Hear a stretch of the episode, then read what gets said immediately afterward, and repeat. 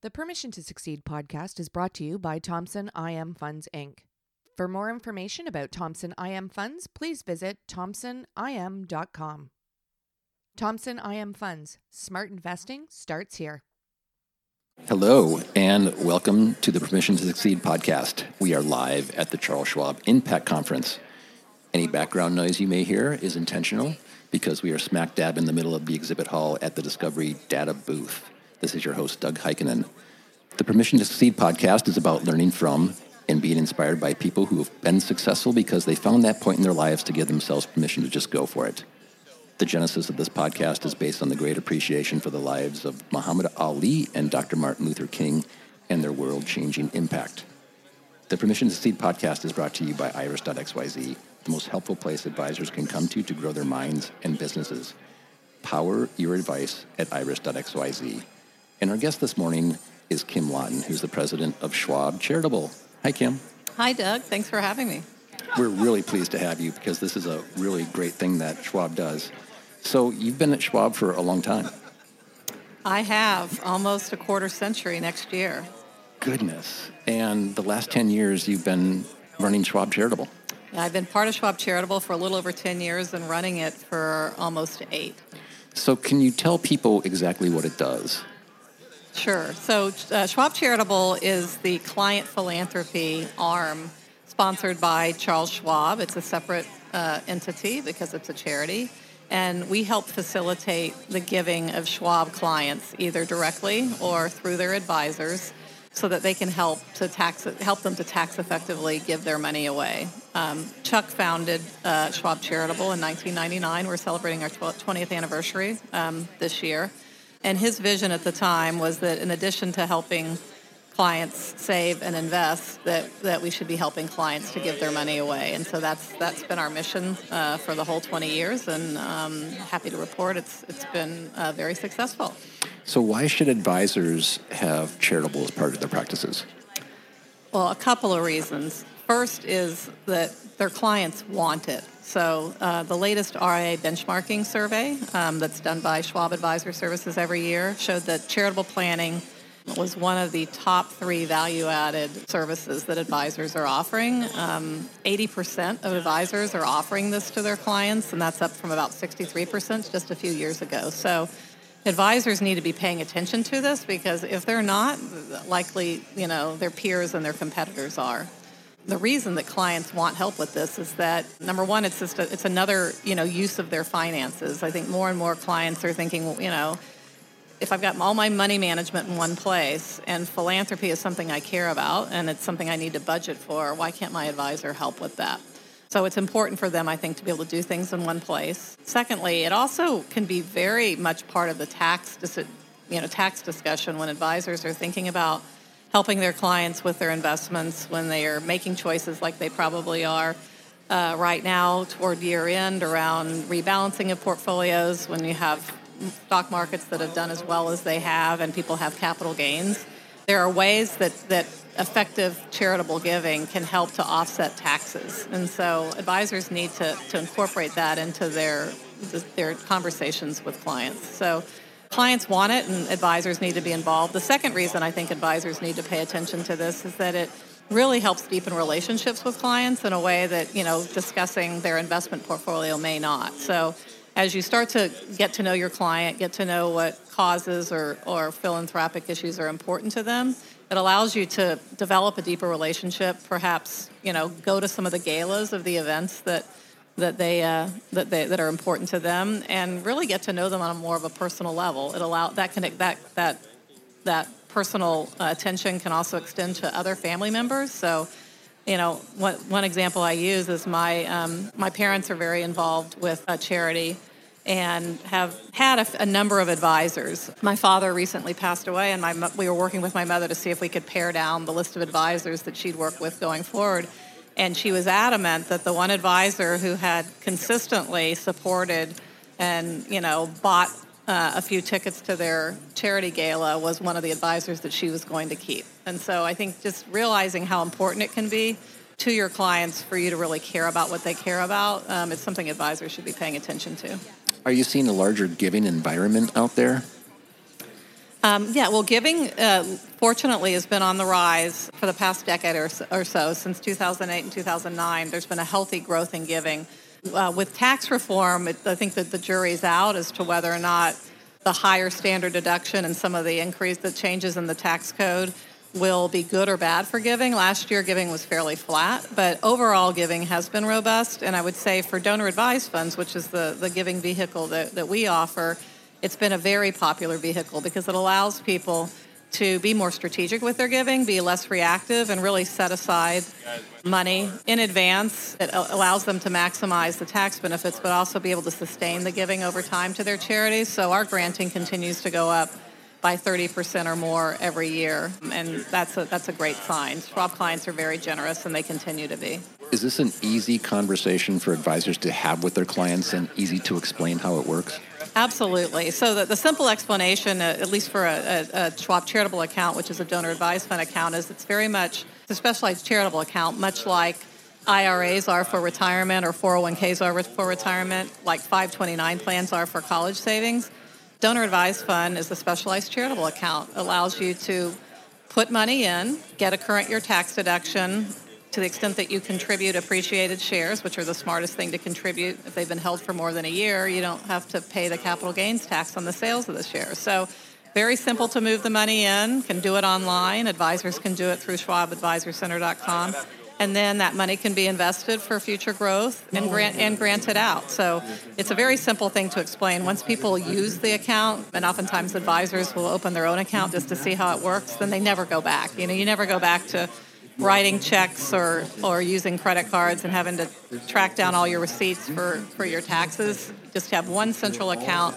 It works really well. The record keeping's there. Um, all the tax planning is there, and it, it couldn't be easier to use. Have you seen any significant trends over the past 10 years since you've been doing this? Absolutely. So, in addition to the growth, donor advised funds have really grown quite a bit, and it, I, I, think it's because it's just such a simple. It's, it's a it's a better product and service than you know doing charity the old way, and you know private foundations, which are another another endowed style giving vehicle, are still are still popular, but you have to have a lot of money to make those worthwhile. You've got to hire an attorney, you have to have an accountant, do your tax returns, so I think donor advised funds have really democratized access to strategic giving vehicles. So we've definitely seen the trend in just donor advised fund growth because they are so easy to use. We, we, we try to make it even easier by integrating all of the experience with where people are going already for their Schwab account. So, you know, when you log in to schwab.com as, as a client, you see your, your charitable account there. When you go into schwabadvisorcenter.com as an advisor, you see the charitable account. So that's just made it simple and easy, and it's created a lot of growth. The other trends I would say is in terms of the types of assets you can contribute to charity, we've made it easy to not only give cash and publicly traded securities, which are very simple, but also to give more complex assets um, like real estate, like restricted stock, like privately held shares in businesses, even um, cryptocurrency, right? So any anything that has appreciated in value and been held more than a year can make a good charitable gift. And donor donor advised fund providers like us have the staff and the expertise to sort of think through and work through how those can be accepted. And that's really a great service to the sector because to the extent that we can unlock some of that wealth, pull it into a charitable account, and then people can grant out to their charities and they end up getting a check, right? They don't have to worry about the complexity of accepting all these assets. That's a great service. So that would be another big trend. And then the, the last trend I would say is the granting, the mix of granting, while while religion, while health and social services, those are probably the and education, the top three or four sectors. We are seeing an increase in international granting, and that can have carry its own complexities. We've worked through how to do that, to give to international causes to ensure that they are nonprofit entities. So we have a direct international granting program. So that's that's been terrific. So did financial services pick you or did you pick it? That's a great question. So I started my my career in management consulting, which I, when I look back, it's sort of the, the, the quintessential kicking the can down the roads because you can't decide what you want to do. so you, you join a firm that where you have a variety of clients and you pick, you know, you, you try them all out. But I had lots of different types of, of clients in my early in early days of my career and a few financial services firms and then I the, the way I financial services sort of found me because I we moved my my husband had a job opportunity overseas in Singapore and we had always said that if we could live overseas we would having traveled for our honeymoon a lot. So we moved to Singapore. I had no job and as I was driving in from the airport this sign on the on a building said Citibank and I thought you know I can number one I can read that sign. Turns out at that point I didn't realize English was was was the main language of Singapore but I thought, well, you know, I can read that sign. I think I know what a bank is, so I'll, I'll apply there. So I got a job at Citibank, and that was my entree into financial services, and I, I really, really enjoyed it. And I think one thing that I love about financial services is that it, it forces you to know what's going on in the world on a daily basis, right? The markets move, and you need to understand why. And you know, and, and if you get excited about that, just at a personal level, and if you start to get excited about about investing your own money, then I think that you're the kind of person who can really help others do the same. So, so you've been at Schwab quite a while, and the company has grown so much, and you still love working there. I do. Can you articulate how it's evolved and, and why?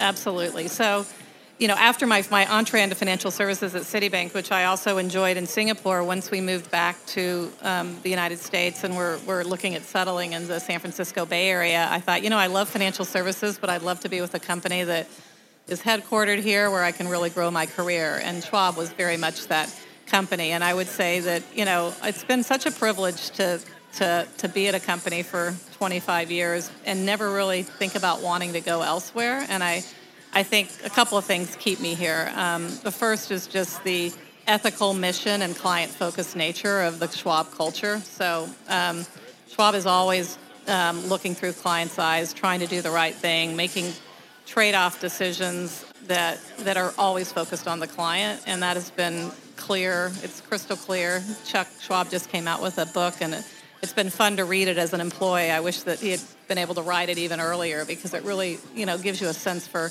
how laser focused he was on meeting client needs. So that's been great. The second is um, the culture of the people. The people are just wonderful, and so I think a lot of a lot of career is who you get to be with and who you work with. So if you're working with a ethical, really mission-driven company, and you get to work with great people, and I've had various different roles, both at Schwab and now at Schwab Charitable.